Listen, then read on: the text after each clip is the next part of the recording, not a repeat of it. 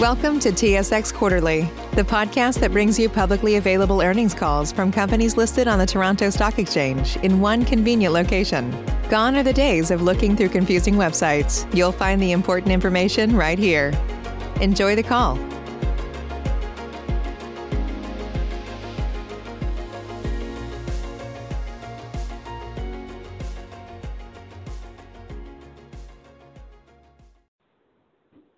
Day, and thank you for standing by. Welcome to IMV second quarter 2021 earnings and operation update call. At this time, all participants are in a listen-only mode. After the speaker presentation, there will be a question and answer session. To ask a question during the session, you need to press star one on your telephone. If you require any further assistance, please press star zero.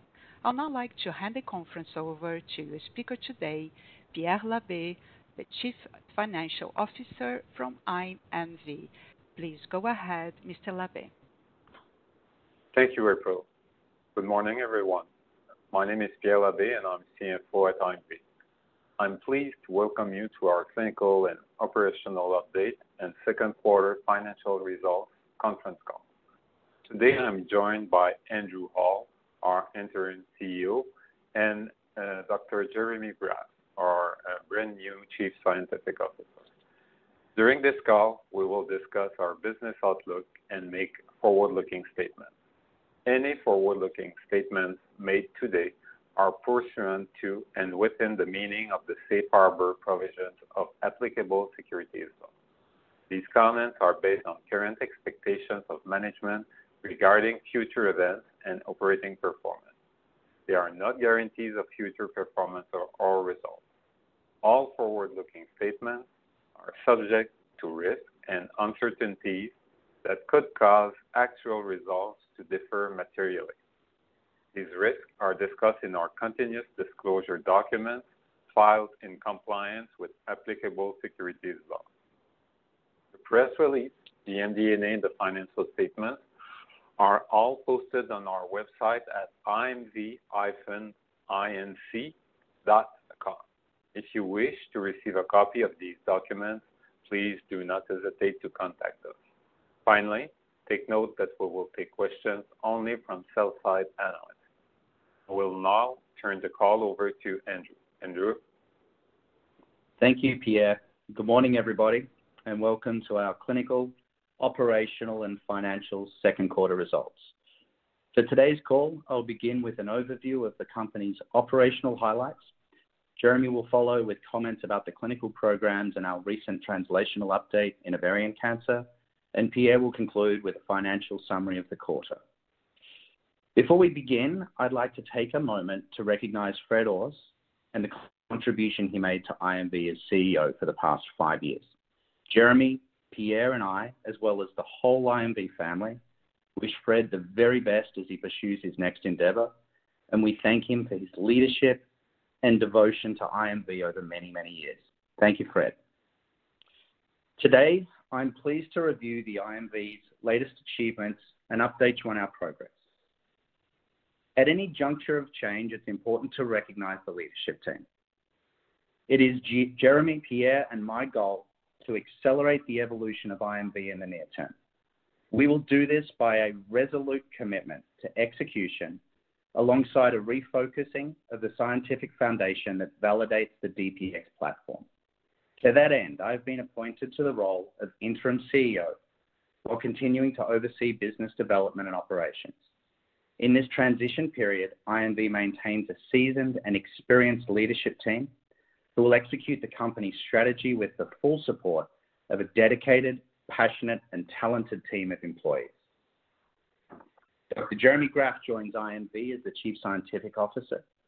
Jeremy has over 20 years of experience in preclinical and clinical research with a strong translational focus for novel immune-activating immunotherapies in oncology.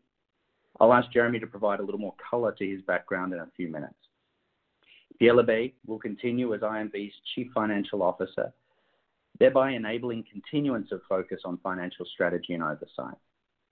We've also appointed two renowned industry veterans in immune oncology as clinical advisors, Dr. Stan Frankel, who I worked with at Celgene, Dr. Jose Iglesias, who Jeremy has worked with previously, will be working closely with the leadership team to accelerate IMV's clinical development programs.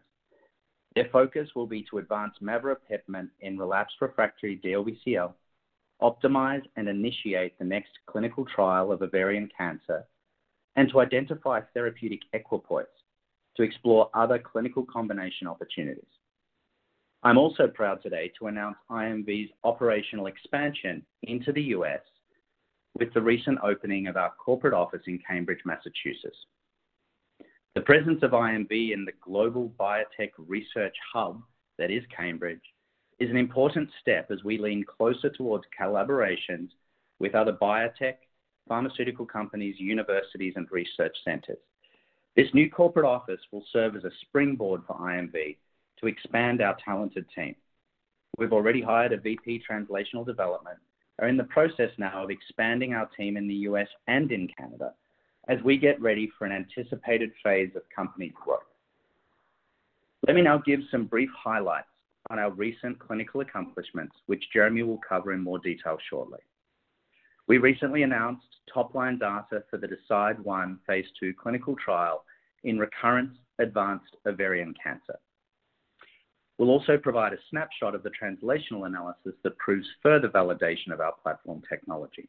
More specifically, we generated strong supporting evidence that maveropepimut-S successfully elicits the generation of tumor antigen-specific T cells consistent with the mechanism conferring clinical benefit. Additionally, in June, IMV initiated the phase II/IIb trial in relapsed refractory DLBCL, evaluating maveropepimut-S with and without cyclophosphamide, with and without Merck's Keytruda. Lastly, on the financial front, I am pleased to report that IMV recently strengthened its balance sheet, raising net proceeds of approximately $23 million in July via an equity financing, translating into a pro forma cash balance of $45.8 million as of June 30, 2021. Our current cash position is expected to support advancement of our clinical programs and will provide a runway beyond the expected upcoming delivery of key milestones. Also, we are pleased that we've been able to negotiate with the government of Nova Scotia the deferral of monthly principal debt payments for 24 months, starting July 1st, 2021, on a Canadian 4.5 million dollar loan. This deferral represents Canadian 2 million dollars over the next two years. We'd also like to take an opportunity to thank Nova Scotia and its continuous support of IMV. Pierre will provide additional details about IMV's financial position and results later in the call. It is now my pleasure to turn the call over to Dr. Jeremy Graff to provide a brief background on himself and to review our platform, as well as the recent clinical and translational data. Jeremy?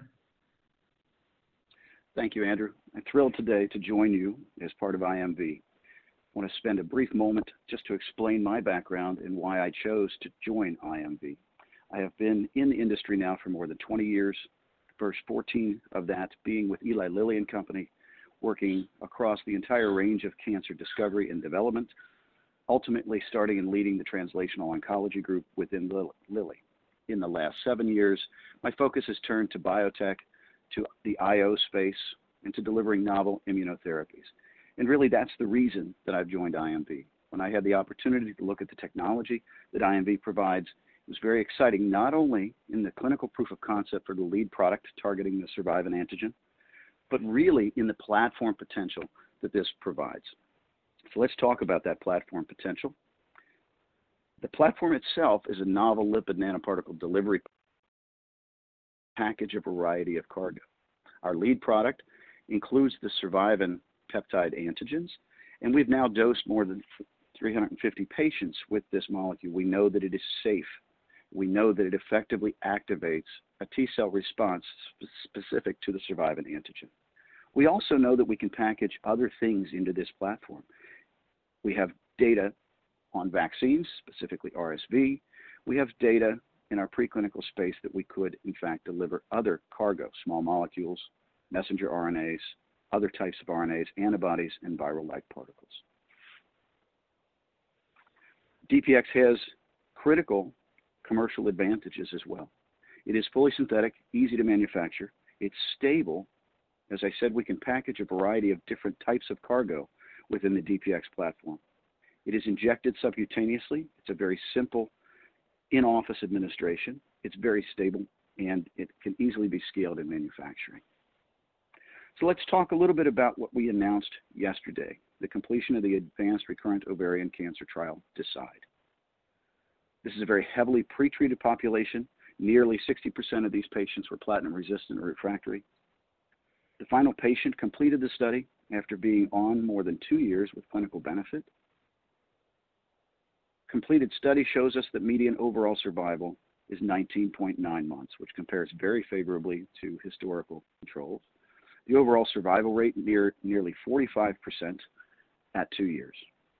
And importantly, our translational analyses continue to affirm that in fact clinical benefit is derived from the way the maveropepimut S therapy works. It's derived from generating specific T cells to the survivin antigen that these tumors so routinely overexpress. Let me turn to our phase 2b study in relapsed refractory DLBCL as well. As Andrew noted, we've started this study in June. It's a collaborative study with Merck, combining maveropepimut S with and without cyclophosphamide, with and without Keytruda. This is based upon our phase 2 experience in a prior trial where we showed very compelling clinical evidence, particularly in PD-L1 positive patients with this triplet combination. Sites have been activated and we are imminently enrolling our first patients in this trial. We will be scoring PD-L1 expression using the Merck CPS scoring system for all of our patients, and ultimately that may help us crystallize the patient population that we will take forward toward a pivotal trial. Now I'll hand off the presentation to Pierre Labbé. Thank you, Jeremy. First, uh, I would like to remind you that all the numbers that we'll be discussing are in US dollars. For the second quarter of 2021, we incurred a net loss and comprehensive loss of 7.4 million or $0.11 per share, which compared to a net loss of 4.8 million or $0.08 per share for the same quarter in the June 30th, 2020. The loss increase is mainly explained by an increase in R&D expenses of 1.4 million and a 1.2 million increase in G&A expenses. R&D expenses increase is mainly due to startup costs for the phase 2b uh, trial in DLBCL, the timing of manufacturing activities for maveropepimut S and DPX SurMage, and an increase in headcount. This increase was partly offset by a decrease in costs for the preclinical development of DPX COVID-19 and costs for the ongoing basket trial. On the G&A uh, uh, expenses, the increase of 1.2 million in Q2 2021 is mainly explained by a rate increase in mid-2020 in the company's directors and officers insurance premium, an increase in net count, and an increase in recruiting fees for new executives and board members. As of June 30th, 2021, the corporation had approximately $22.8 million of cash, or on a pro forma basis, 45.8 million, once we include the net proceeds of 23 million of the 25 million financing that we completed in July. Based on our current plan, uh, we expect that this current cash position will be sufficient to fund operations beyond the completion of the expected milestones of the next 12 months. We also have $2.5 million uh, in warrants expiring in May 2022 that could generate another $7.3 million and $10.7 million warrants that are expiring in 2026 that could generate another $22.5 million for a potential inflow of $29.8 million.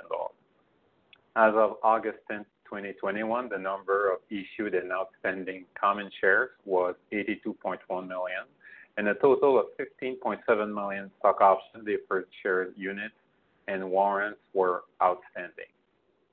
Note that the corporation uh, condensed consolidated financial statements for the three and six-month period ended June 30th, 2021, and the related MD&A are available on SEDAR and on EDGAR. Thanks for your attention, and I will now turn the call back over to Andrew for his closing comments before the Q&A session. Andrew? Thanks, Pierre. So finally, let me walk you through the upcoming events which we believe will create significant momentum to our story and help drive shareholder value. We expect to provide an update from our ongoing DLBCL trial in the first half of 2022. By the end of this year, we plan to provide updates on our ongoing basket trial with pembrolizumab, and more specifically, the bladder cancer and MSI-H cohorts. With respect to ovarian cancer, in the trial of maveropepimut-S, we plan to leverage the recent translational findings to design the next clinical trial and present it to the FDA by year-end. Incidentally, we will also be presenting these data and the translational support at upcoming medical conferences. The investigator-initiated phase I-B trial in hormone receptor-positive, HER2-negative breast cancer is expected to begin in Q3 this year. We will evaluate maveropepimut-S in combination with an aromatase inhibitor, with or without radiotherapy or cyclophosphamide, and expect to provide a clinical update for this trial in the first half of 2022. With a strengthened balance sheet, our highest ever cash balance, and several exciting oncology programs underway, we are confident that the IMV story will continue to gain momentum over the coming year. Our goals are clear and concise. One, deliver timely clinical results from our lead program, maveropepimut-S. Two, highlight the value of our DPX delivery technology through scientific communications, all driving shareholder value. Thank you for your attention this morning. And operator, we're now ready to take questions. Thank you. As a reminder, if you wish to ask a question, you need to press star one on your telephone. To withdraw your question, press the hash key. And your first question comes from the line of Tom Shrader from BTIG. Please ask your question. Hi, this is Kaveri on Tom's line. Oh, thanks for taking our question. And before that, I just want to thank Fred. We have really learned a lot from him, a lot a lot of immunology. Uh, and then uh, for MSI high, can you remind us if these are checkpoint naive or experienced patients and what KEYTRUDA monotherapy provides in this setting? Okay. Thanks for your question, and thanks also for the acknowledgement on Fred. Agree, he taught us all a lot. Jeremy, I may have you answer the uh, MSI-H question with respect to the bladder cancer trial, with respect to the basket trial. So in the basket trial, and we'll release these results later on this year, the MSI-High groups are a mixed bag of those who have been checkpoint inhibitor experienced and those that are checkpoint inhibitor naive. So we'll go through that in more detail later on in the year. I think your second part of the question was, what do we expect in the checkpoint inhibitor naive population for MSI-H? We expect pembro alone is very active. So, so I think where our interest is in whether or not we can help resurrect a response in the checkpoint inhibitor uh, experienced patient population. Got it. Uh, thanks. And uh, um, maybe if you can explain your development strategy in bladder cancer, why Survivac with KEYTRUDA makes sense in metastatic disease and SurMage with PD-1 in earlier line in earlier stages, like prior and after surgery. Uh, is it a different biology there? Jeremy, again, that one's for you. So i think what makes sense for us in bladder cancer in the metastatic setting is based upon our basket trial results. And we do think, in fact, that maveropepimut-S and KEYTRUDA play well together in that space to drive a more significant response. The SurMage product that is next in line, if you will, within our portfolio, is designed to attack two different tumor antigens, survivin as well as MAGE-A9. Could also play very well with KEYTRUDA in any of the bladder cancer spaces potentially, but our focus is going to be early in that particular trial. Great. Thank you. Thank you. And Your next question comes from the line of Nick Abbott from Wells Fargo. Please ask your question. Oh, uh, good morning, and, and first also uh, pass along my thanks to, to Fred uh, for uh, helping us understand the story over the last few years. Um, Andrew, can you walk us through the next steps on diffuse large B-cell lymphoma? And, you know, do you think all cohorts move past stage one, or is the uh, goal to select a cohort to move forward? And then with respect to uh, PD-L1, is is that also a decision that gets made at the end of stage one? And then I have a follow-up. Thank you. Thanks, Nick. Nice to hear from you. Uh, the, the strategy with DLBCL, the way we've staged the trial, is to, in that stage one, identify the sort of most probable and best combination to accelerate towards a registration program. Now, that does not mean we will forsake the data at the end of stage one if we see benefit across multiple arms. We clearly understand that a monotherapy regimen in any disease state is something that's an important commodity and potentially provides us opportunity to take that earlier into the treatment paradigm. And so the the anticipation is to interpret the phase one data, identify a arm that will provide a most direct path to registration, but then make sure we're thoughtfully evaluating all arms for the potential benefit that they may bring across uh, potentially a, a wider spectrum of the uh, DLBCL therapeutic landscape. Is that satisfactory, Nick? Uh, yeah, just uh, uh does the PDL, how does the PDL1 status? Um, yeah, so we're, we're collecting, correct, we're collecting PDL1 at baseline for all patients. Uh, that was done on the, the basis of advice from the agency saying that they wanted to see and confirm that after setting the hypothesis that PD-1 drives benefit, that we can demonstrate it clinically. Uh, the, the stage two of the trial is designed to remain an all-comers trial. Uh, that is not to say we wouldn't then run a parallel program specifically in PD-L1 patients to, to make sure we're accelerating that benefit. The, purpose of this phase 2b trial is to, as you say, identify the best population and then confirm that PD-L1 maintains its role as uh, siphoning responders from non-responders. Okay, terrific. That's very clear. And then moving on to ovarian, um, obviously I, am sure you want to present this, as you said, present this data at medical meetings, so may limit what you can say, but are you able to break out uh, for us in terms of those platinum-resistant refractory patients, the median and landmark overall survival? It's an excellent question, Nick. And, and Jeremy, would you like to take that? I think that would be in some ways difficult to do. We could certainly do it, but it would carve up an already relatively small n value into even smaller parts that are probably not terribly meaningful. Um, we will be presenting that data this this fall in a variety of different conferences. We've already submitted one abstract to the upcoming SITC conference. Hope to get acceptance of that abstract shortly. But to carve up a very tiny data set with into even tinier parts might not be terribly uh, revealing. Yeah, uh, uh, understood. Um, I mean, maybe just to step back, is is do you think the signal in those patients is as strong as the signal in the platinum-sensitive patients? Yes, we we see response in all three patient populations, if you will, the platinum-resistant, refractory, and sensitive. So I don't think there's any way for us to tell with this data set, with the size of this data set, whether that, that clinical benefit is more or less in any one of those three uh, patient populations. Okay, that's helpful. Thanks. Across then, all of them, yeah. Do you, do you uh, think there will be one or more Uh, clear biomarker strategies for the next trial?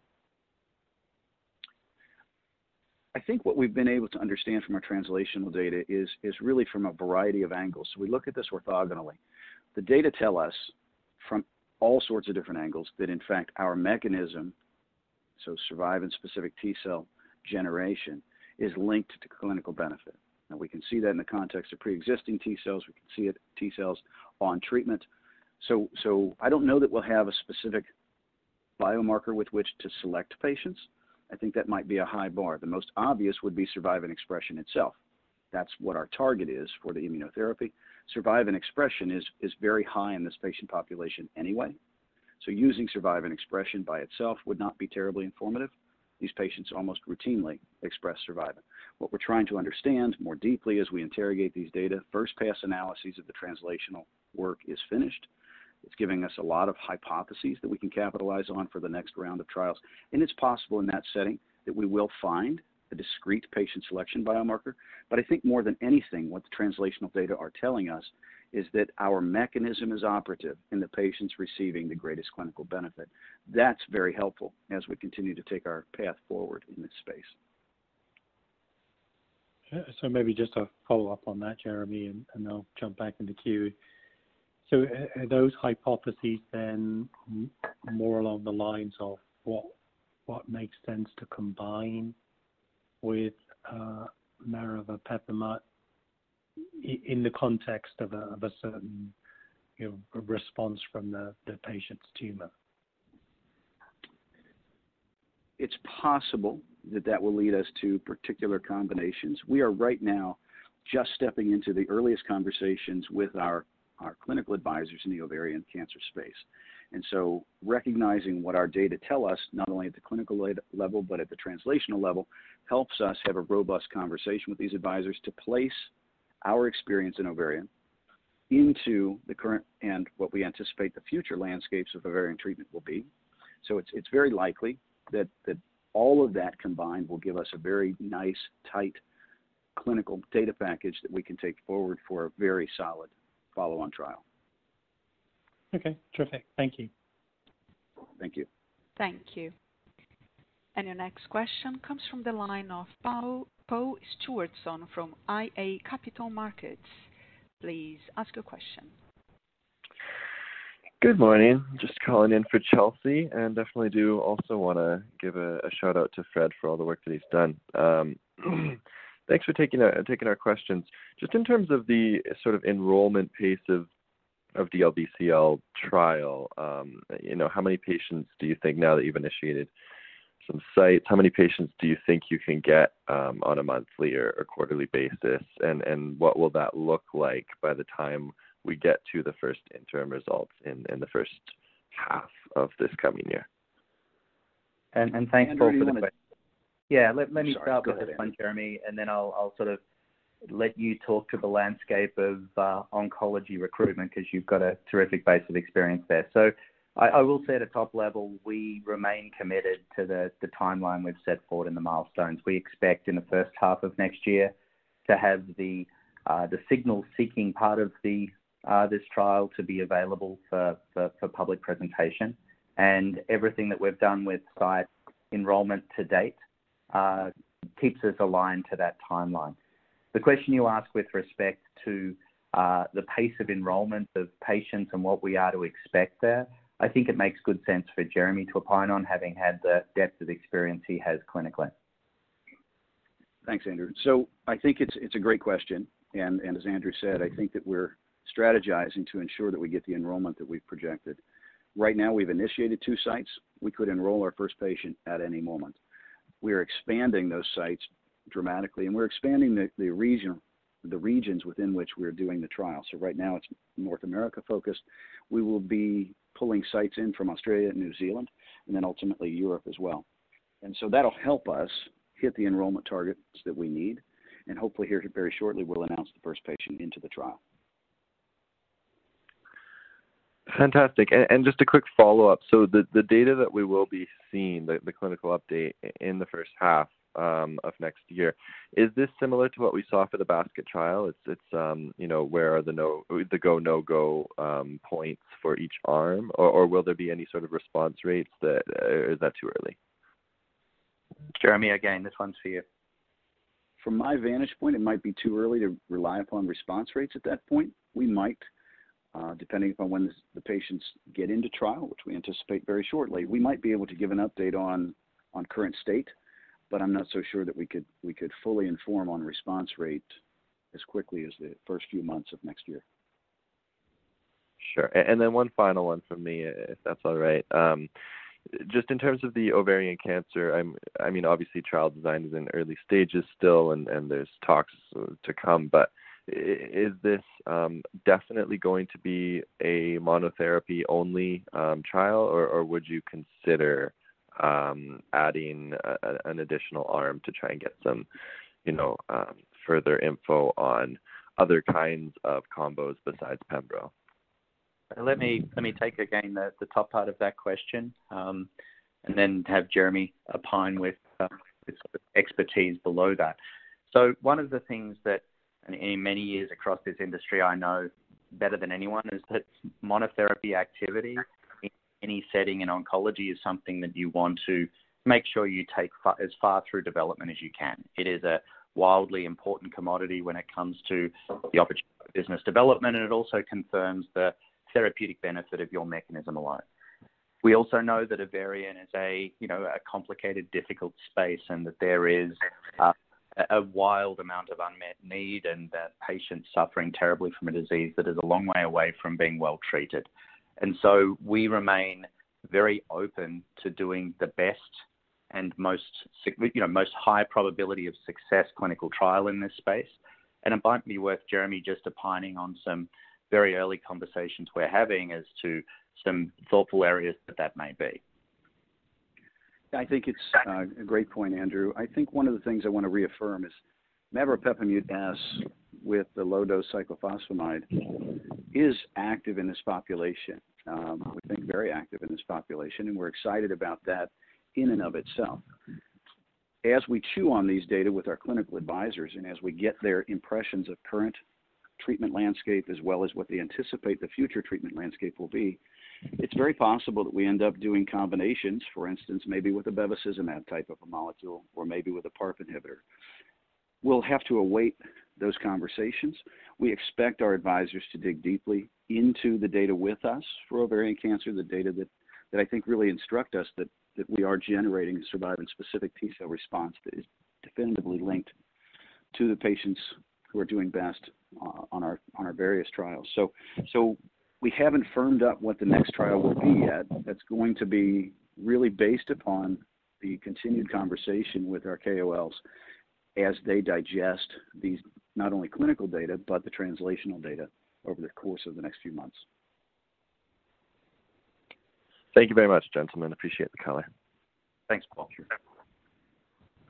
Thank you. And Your next question comes from the line of David Novak from Raymond James. Please ask a question. Hi, folks. Thanks for taking my question. Um, first, I'd echo the sentiments with respect to Fred. He was an excellent CEO, and we're sad to see him go. Um, I guess my one question would be regarding the median overall survival you guys reported from the DeCidE trial yesterday. Um, the range we're seeing here between the previously reported PFS at 4.7 months and the median OS at 19.9 months is quite wide. So I'm just trying to rationalize that. Um, in your prepared remarks today, you mentioned one patient who remained SD on your drug for over two years. Um, does this imply that the remainder of patients included in the OS calculation were put on other experimental therapeutics post-progression of uh, MVP-S? Uh, and could you remind us what the median duration of response was in the trial? And again, Jeremy, this one's for you. Okay, Andrew. So, so the first part of your question was, what did our patients see after they completed our trial, and that's one of the things we're digging through right now to really appreciate the what I think are outstanding median OS data and how well they stack up. Uh, so we'll be able to to dig through that with our clinical advisors here over the course of the next month. Really appreciate that data and understand how then that OS data stack up. In terms of the OS relative to the PFS, I think for immunotherapies, we've often recognized that the OS can be outsized relative to PFS just as a general comment on immunotherapy, in large part because of the way we, we evaluate patients on immunotherapy. Sometimes size changes by CAT scan don't really reflect benefit in the IO space. So it's PFS is born, or it's the flip side of the coin from the response rates and the CAT scans that we do, as well as other clinical considerations. OS, of course, can reflect that there's maybe more going on there than we can see by a CAT scan. So it's not unprecedented by any stretch that the OS number might be outsized relative to a PFS number, but we do need to search through the follow-on therapies and see if there's anything there that explains that. We certainly believe at the moment what explains it is the, the efficacy driven by our drug. Now, your second question. Yeah, was was just on if you could remind us what the median duration of response was uh, in, in the trial. The duration of response in the ovarian trial. Maybe Andrew, do you remember that right off the top of your head? I do not have that uh, right at my fingertips, but that's certainly something we can uh, provide in follow up. Yes. Excellent. That that would be great. That that's very helpful, guys. Thank you very much. I'll I'll hop back in the queue. There are no further questions at this time. Please continue. Uh, thank you, everyone, for your attention this morning and for the excellent questions. I wish everyone a very happy Wednesday, and uh, I look forward to communicating with you all in follow up following today's presentation. Thank you. Thank you all. This concludes today's conference call. Thank you for participating. You may now disconnect.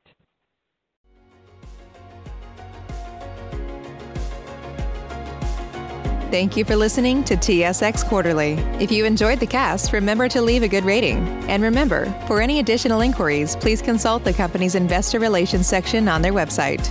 See you next time.